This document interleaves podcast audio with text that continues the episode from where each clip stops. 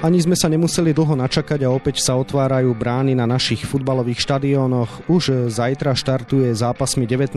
kola jarná časť našej najvyššej súťaže. Tejto téme sa budeme venovať v dnešnom podcaste Deníka Šport a športovej časti Aktualít Šport.sk. Príjemné počúvanie vám želá Vladimír Pančík. Najskôr 4 kola základnej časti, následne 10 kôl nadstavby a potom ešte baráž o záchranu a možno aj o Európu. To je náš jarný futbalový pokrm, na ktorý sa určite teší aj môj dnešný host, kolega z denníka Šport Miroslav Hašan. Miro, želám pekný deň. Pekný deň. Miro, patrí sa začať od prvých, tak jednoduchá otázka na úvod. Ligu vedie s 5-bodovým náskokom pred Dunajskou stredou Slovan Bratislava. Získa tretí titul za sebou? Slovan získa titul. Získa ho preto, že má najlepšie vyskladanú defenzívu lebo vždy všetci hovoria, že káder, to je pravda, aj káder má silný, ale hlavne má veľmi silných, spolahlivých a stabilných hráčov v defenzíve, preto si môže dovoliť pod trénerom Milaničom hrať aj vysoký pressing, vysoko napádať, tým pádom je nepríjemný pre superov, ale keď niečo preklzne defenzíva na čele so stopermi alebo defenzívnym záložníkom, defenzívnym stredopoliarom, Jori de Campsom to vyriešia a tým pádom Slovan dokáže kontrolovať minimálne výsledky, keď už nepriamo zápasy. A ešte aj náskok hovorí pre neho, takže Slovan bude majster. Prvý muž, pri kom defenzíva začína, je samozrejme brankár. Je to Dominik Grajf a práve okolo neho bolo najhorúcejšie počas zimy. Ten už úspešne absolvoval testy na Malorke, no napokon ho Belasi pre zranenie svojej dvojky Michala Šulu nepustili na Baleárske ostrovy. Ako si ty vnímal celú túto udalosť? Je mi to trochu ľúto, že Dominik bol ochotný ísť vlastne do druhej španielskej ligy, samozrejme s vidinou asi postupu teda, pretože Majorka vyzerá, že sa dostane naspäť medzi elitu do La Ligy.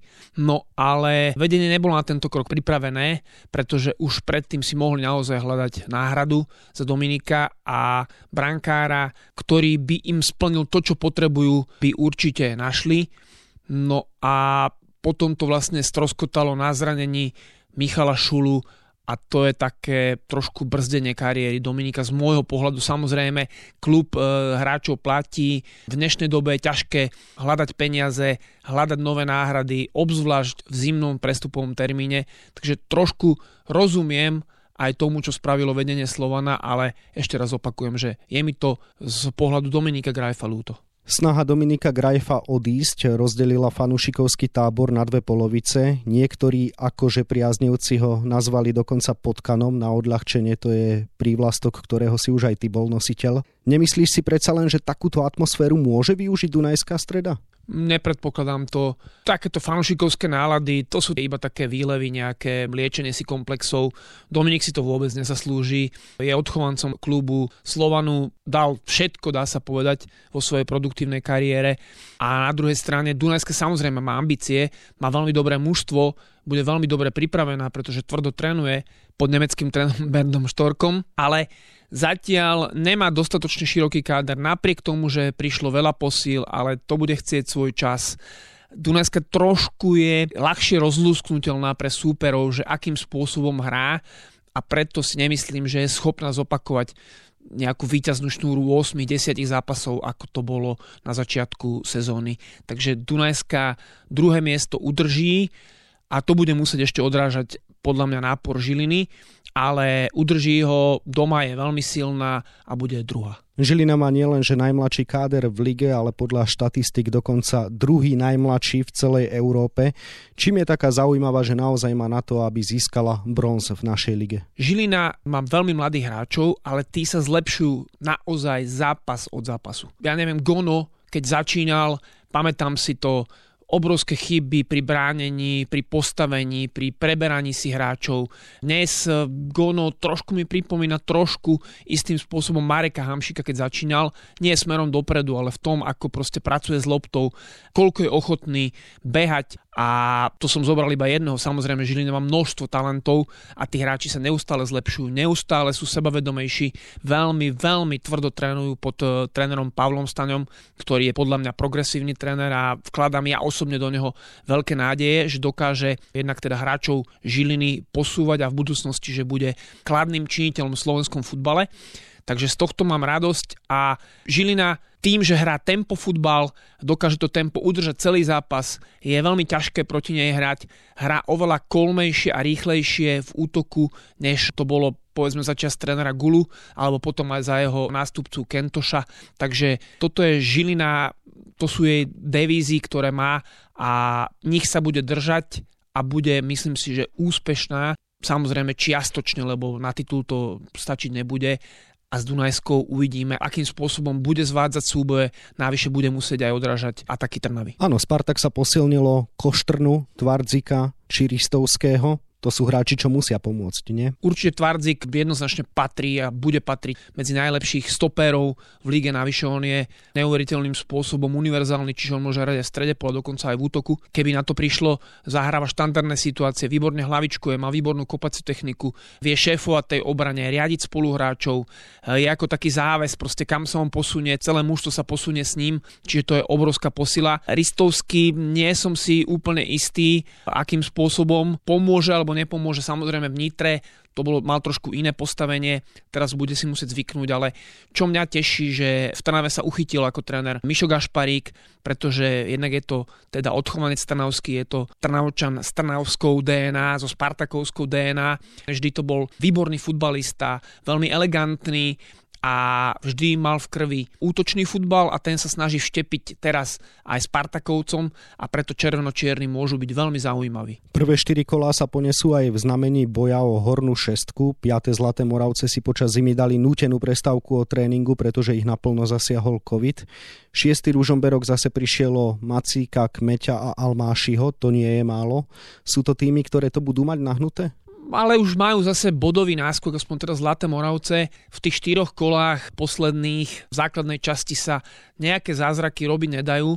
Áno, Pohrone veľmi dobre odštartovalo, ale na druhej strane tiež sa potrebuje zohrať. Oproti tomu Zlaté Moravce už sú zohraté, majú káder pokope dlhší čas, tréner Benkovský dokáže mužstvo fyzicky veľmi dobre pripraviť, napriek tomu, že mali výpadok covidový.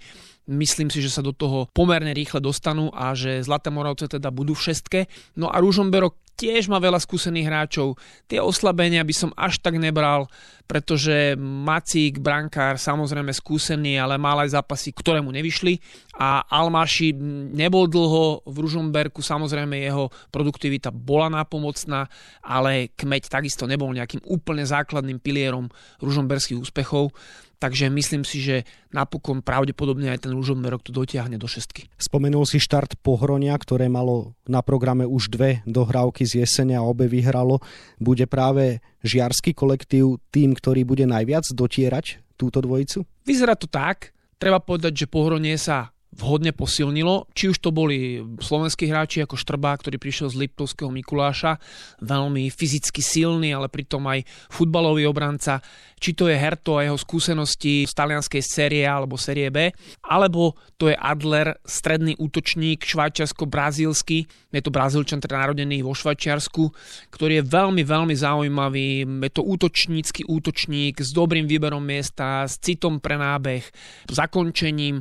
Navyše v Pohroní boli už hráči, ktorí tiež si vedia dať rady v našej najvyššej súťaži, či to je Mazan, či to je Blahut a ďalší a ďalší. Predtým VR napríklad hral výborne, ktorý v týchto dvoch kolách, ktoré Pohronie už hralo, vôbec nezažiaril, ale sú tam zaujímaví hráči, je to dobre vyskladané, tréner Kameník odvádza dobrú robotu, je to jeden naozaj, napriek tomu teda, že je zahraničný legionársky tréner, tak e, človek, chlap, ktorý si zastane svoje miesto a vidno za ním robotu, to mužstvo má rukopis a má veľké predpoklady preto, aby sa posúvalo, ale na konci koncov to podľa mňa asi úplne do tej vrchnej šestky stačiť nebude. Zostaňme pri Pohroni, pretože je to jeden z klubov, ktorý počas zimy definitívne získal nového investora.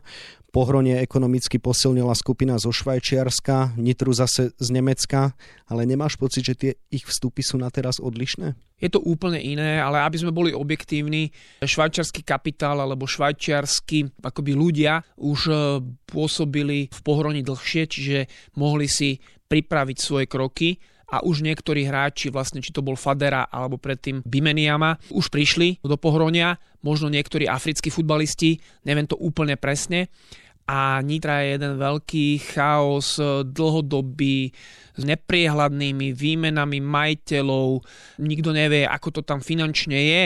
Vstúpila skupina, ktorá vlastne ešte ten klub nevlastní, potom je tam nejaký vlastník, ktorý ani není vlastník, je to jeho žena. Tí prišli po Ukrajincoch, ktorí takisto neboli vlastníci, zase tam boli nejakí tí predošli, nikto nevie, kto mal aké percentá. Samozrejme sú to nejaké obchodné možno tajomstva, nevidíme do toho úplne presne, ale pre mňa Nitra, nechcem povedať, že je záhada, ani nie je záhada, ale je to veľký problém momentálne pre slovenský futbal a nevidím tam nejaké svetlo na konci tunela, čo sa týka tejto sezóny. Postupovo výhľadovo samozrejme je to možné, kdežto pohronie, tam je spolupráca s mestom, myslím aj s vyšším územným celkom. Nie je to klub, ktorý by mal nejaké prehnané ambície, silné a silácké reči, idú si postupne, postupnými krokmi, vždy hovoria, že ich cieľom je záchrana, čo je správne a postupne sa ale môžu vypracovať na veľmi solidný klub. Vypadne Nitra podľa toho, čo si povedal, to tak asi aj vyzerá. Som o tom takmer na 100% presvedčený, či to je sila kádra, či to sú príchody a odchody, či to je trénerské výmeny, či to je ešte raz štruktúra, nevyplatené peniaze dodnes, e,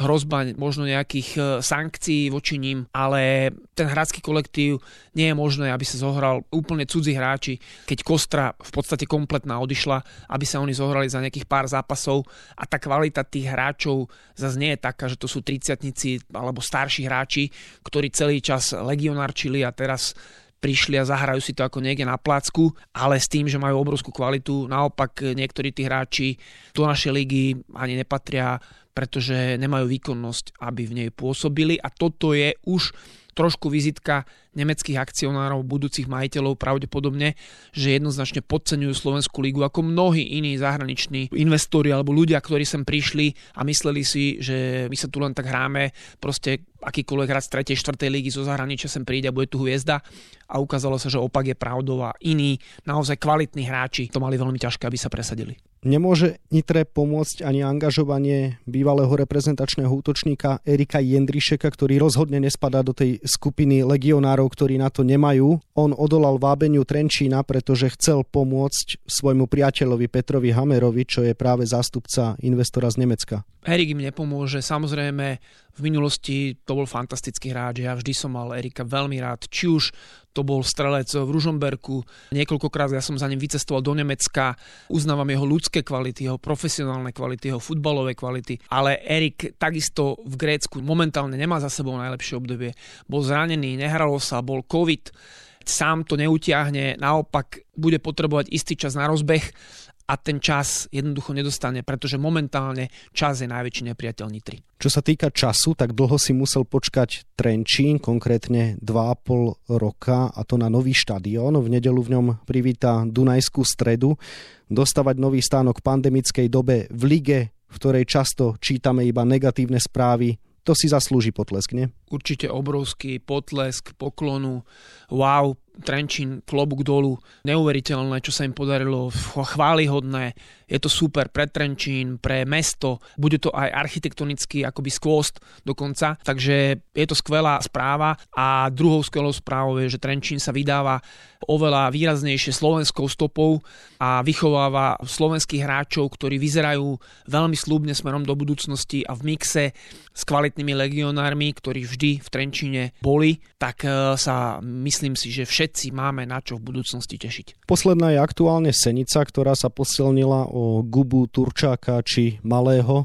To je jasný dôkaz toho, že záhorákom sa na poslednej priečke nepáči? Komu by sa páčilo, ale treba povedať, že Senica je už stabilizovaný klub. Takisto poklon alebo potlesk ide smerom k majiteľovi, pretože sa šírili o ňom rôzne fámy a reči ako ten klub e, nechá spadnúť na hubu a nestalo sa to. Naopak prichádzajú hráči, prichádzajú kvalitní hráči, viacerí slovenskí kvalitní hráči a kvalitní hráči tam aj sú. Tono Šoltis je tréner, ktorý už má skúsenosti ligové. Predpokladám, že Senica sa zachráni a dokonca v budúcnosti bude určite stúpať po rebríčku tabulky vyššie a vyššie. Navyše nadviazala spoluprácu s Bešiktašom Istanbul, to je z tvojho pohľadu zaujímavá informácia? Ja by som tomu až taký nejaký veľký význam neprikladal.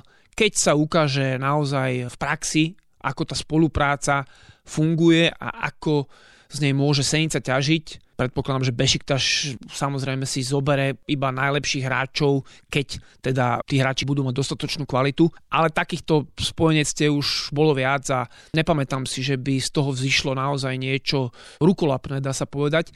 Takže ak to tak bude, budem veľmi príjemne prekvapený, ale skôr to neočakávam. Hrať sa bude stále bez divákov, pandemická situácia na Slovensku je zlá. Boli to aj teba, keď prídeš na ten štadión pracovne a v podstate počuješ pokyny trénerov a nie chorále fanúšikov? Tie pokyny trénerov mi až tak nevadia, ale samozrejme, že futbalová duša aj srdce plače, keď je to pusté, osirelé tribúny, nie je tam žiadna atmosféra a jednoducho tých hráčov nemá kto vybičovať k lepším výkonom, ale napriek tomu ja si nemyslím, že Slovenská liga, ako všeobecne sa hovorí, že je slabá, nepozerateľná, katastrofálna, naopak vždy to hovorím, ja mám Slovenskú ligu rád, rád sa na ňu chodím pozerať a rád o nej píšem a vôbec rád sa o nej rozprávam a mne sa páči.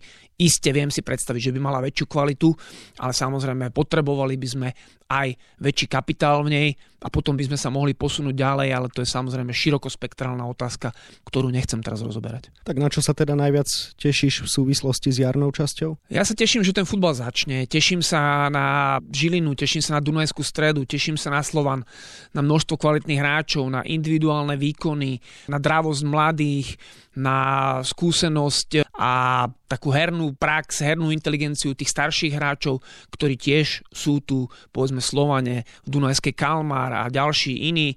Ofenzívne poňatie, samozrejme, vždy som bol zastancom toho, aby slovenské mužstva, keby všetky hrali ofenzívne, by bolo najlepšie, lebo by sa mladí hráči mnohému naučili, ale je mi jasné, že každý má svoj spôsob, akým chce uspieť, akým chce bojovať a to treba rešpektovať a ja to rešpektujem a ešte raz e, v podstate teším sa na všetko, na boj o záchranu, na boj o Európu, do ktorého Trnava sa môže zapojiť, na boj o majstra, ktorý vyzerá byť rozhodnutý pre Slovan, ale 1, 2, 3 zápasy môžu všetko zmeniť. Takže je tam toho veľa, na čo sa dá tešiť a je super, že futbal sa hrá, že majiteľia to udržali, že napriek pandemickej dobe hráči profesionálni hrajú, pripravujú sa a dávajú do toho naozaj veľa srdca, veľký entuziasmus a z toho mám radosť. A určite sa tešíš aj na strelecké preteky, tak v poslednej otázke by si si mohol zatipovať, to je už taká tradícia. Bude najlepším kanonierom súťaže niekto z aktuálne najproduktívnejšej 11-golovej dvojice Filip Balaj Žolt Kalmár?